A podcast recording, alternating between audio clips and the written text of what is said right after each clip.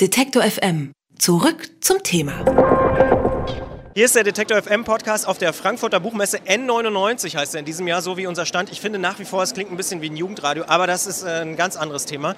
Wir sind nicht nur an unserem Stand unterwegs, wie man mitbekommen hat in den letzten Tagen, sondern wandern auch so ein bisschen über die Messe und gucken, was da so passiert. Heute ist mir aufgefallen im Programm, gab es einen Programmpunkt, der hieß Croissants und Contra.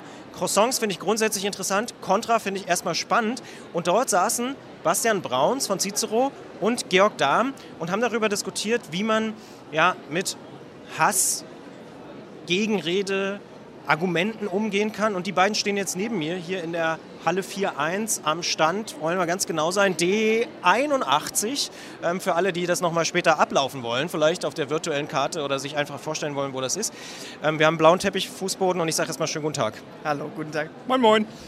Croissants und Contra, Georg, du hast dir das ausgedacht oder du bist da mitverantwortlich dafür. Was soll das? ja, das fragen sich viele. Erstmal muss ich ganz kurz sagen, hier sexistische Kackscheiße. Ne? Du hast unsere äh, Mitdiskutantin nicht erwähnt, die wunderbare Steffi Lohaus, Chefredakteurin von Missy Magazin, weil nur so hätte es ja auch ein Contra gegeben. Ja, Croissant war Frühstück. Äh, Contra, die jetzt leider schon weg ist, das muss man vielleicht dazu sagen. Ja, genau. Also das ist, äh, das ist kein Mobbing hier. Ähm, zurück zum Thema. Übrigens das Motto von Detektor FM, toller Sender. Croissants und Contra. Der Contra-Teil ist, ähm, weil wir gerne äh, ins Gespräch kommen wollten mit so äh, verschiedenen äh, Perspektiven der Medienwelt. Äh, deswegen haben wir Cicero und Missy miteinander gruppiert, äh, weil wir da doch zwei von der Leserschaft her Gruppierungen haben, die zumindest ein, eine kritische Perspektive auf die jeweils andere haben. Also ich glaube, wenn, wenn man heute sagt, man liest Cicero oder man schreibt für Cicero, ist man in bestimmten linksliberalen Kreisen, linksliberalen Kreisen nicht ganz so en vogue. Ist das so, Bastian Brauns? Ja, durchaus. Ne? Also wenn man, wenn man, wenn man ähm, also ich bin noch nicht so lange da und äh, als ich von meiner Entscheidung ähm, gesprochen habe oder vorher um Rat auch gebeten habe, war die, sagen wir mal so, die, die Empörung oder die, das Entsetzen eher. Eher das Entsetzen sogar von Leuten, die sich mit Medien gar nicht so viel beschäftigen, aber die irgendwo gehört haben, ist das nicht dieses rechte Magazin? Und das hat mich schon erschreckt und ich vermute auch, dass es meine, meine, meine Chefs wahrscheinlich auch erschreckt hätte, wenn, wenn, wenn das äh, so heißt, weil wir heißen halt wie Polit äh, Magazin für politische Kultur und dazu, zur politischen Kultur gehört halt alle, das ganze Spektrum. Ne? Und ähm, es mag daran liegen, dass sich das Magazin äh, zur Flüchtlingskrise äh, kontra Merkel ähm, positioniert hat. Ähm, aber auch nicht das ganze Magazin natürlich, ne, sondern es gab eben Artikel, die da eben eine kritische Haltung zu hatten, was jetzt übrigens mittlerweile Mainstream auch irgendwie geworden ist, ähm, so, so äh, genauer hinzuschauen und so. Und genau, aber um die Frage zu beantworten, ja, es ist so, ähm, aber ich sag, antworte dann eben auch so, ja, ähm, mag sein, dass bei uns auch konservative oder sehr konservative Meinungen stattfinden, aber auch andere. Also lest bitte alles und äh, bildet euch dann eine Meinung. Hat denn das funktioniert, die beiden aufeinander loszulassen, Georg? Das hat sehr, sehr gut funktioniert. Das war ein sehr gutes Gespräch und das hat auch so das bewerkstelligt, was ich mir erhofft habe, äh, dass es vielleicht bei ein paar Leuten auch Vorteile eingerissen hat davon, was eigentlich ein feministisches oder was ein konservatives Magazin ist. Weil eine Hypothese, äh, die wir verfolgen, auch mit unserem Phase 11 Projekt, die Zumutung, ist, dass viele Leute sich aufregen über Medien, die sie eigentlich gar nicht lesen äh, sagen so, ja, wie du sagst, das ist doch dieses rechte Magazin. Ey, nimm dir mal, äh, nimm dir mal äh, Cicero in die Hand, lies das mal durch, guck mal, wer da schreibt. Oder äh, ich habe eine der besten, ausgewogensten äh, Berichterstattungen über die Volksbühnenbesetzung auf Cicero Online gelesen, muss man auch mal sagen. Mhm. Ähm, gibt es was, was du mitnimmst, Bastian Brauns, von dieser Debatte? Also hast du auch irgendwas gelernt oder eine Erkenntnis, wo du sagst, da bin ich jetzt irgendwie nach Croissants und Contra schlauer?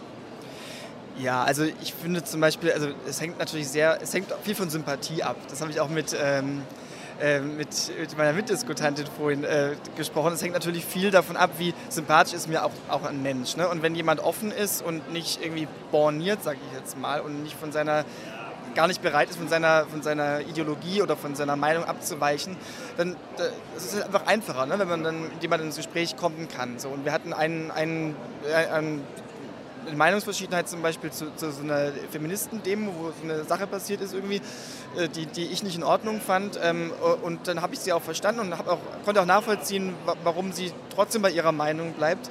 Aber ich konnte trotzdem ganz klar sagen, nee, aber ich finde, das ist nicht in Ordnung. So. Und, und dann ist es auch nicht schlimm. Also es, es war gut. Und genau, also ich finde halt, man, man soll miteinander sprechen und, und höflich bleiben und äh, ja, und vermutlich haben wir auch einen Freundeskreis, der sich irgendwie überschneidet. Also, ne?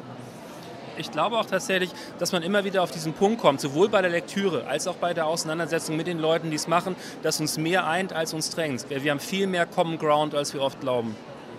Und muss man vielleicht auch manchmal sozusagen einfach aushalten, dass der eine oder der andere einfach eine andere Position hat und ihn nicht ja, ich möchte mal so sagen, so dringend bekehren zur eigenen Position. Ich glaube, also das ist so eine These von mir. Das ist so ein bisschen so ein deutsches Phänomen, dass man denkt, ich bin jetzt Zeit- oder Taz-Leser und ich muss jetzt den Cicero-Lesern aber mal klar machen, das geht so nicht, weil es ist andersrum richtig. Also, dass man sozusagen vielleicht mehr so eine amerikanische, englische Kultur hat, wo man sagt, es gibt ein Argument und ich habe eine andere Position, aber der andere kann ruhig ein anderes Argument haben?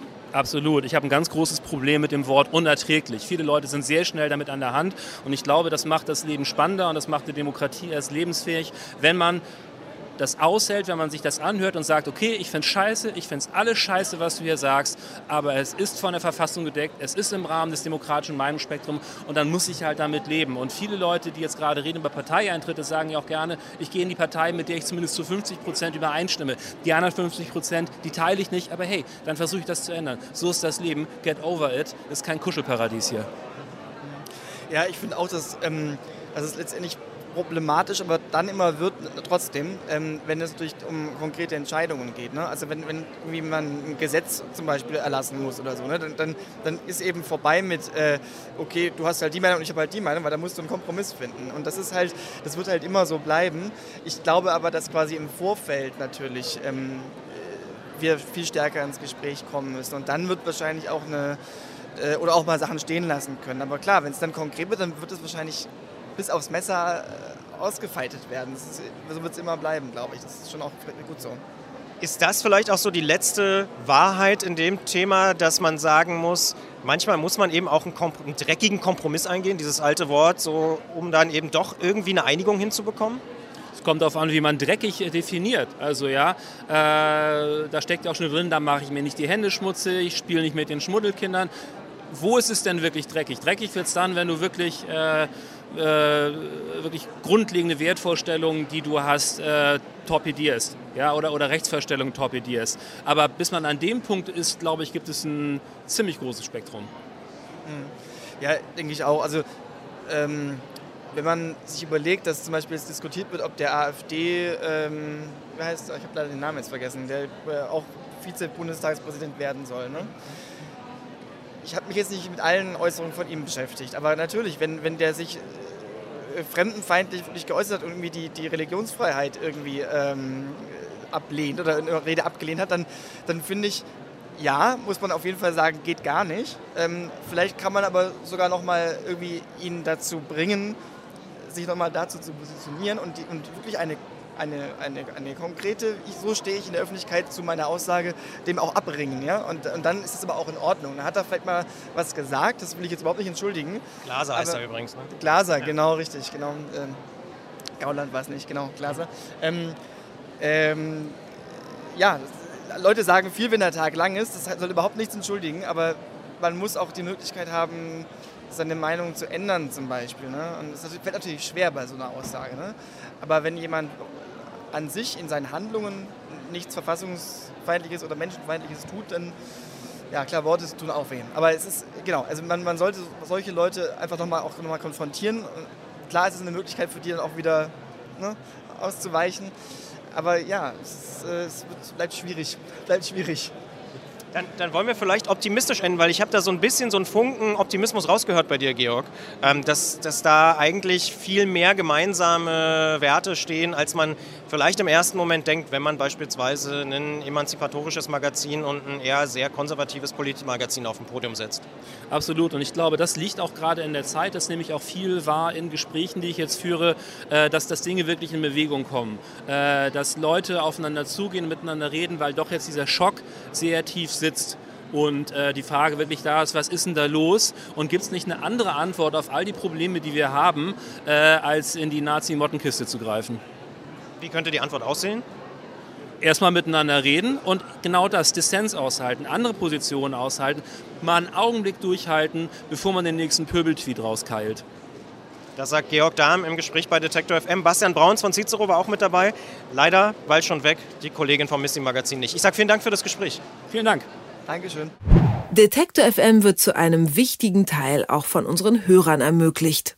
Sie können noch mehr unabhängigen Journalismus wie gerade gehört unterstützen, indem Sie auf Detektor FM slash Danke die passende Möglichkeit auswählen. Vielen Dank.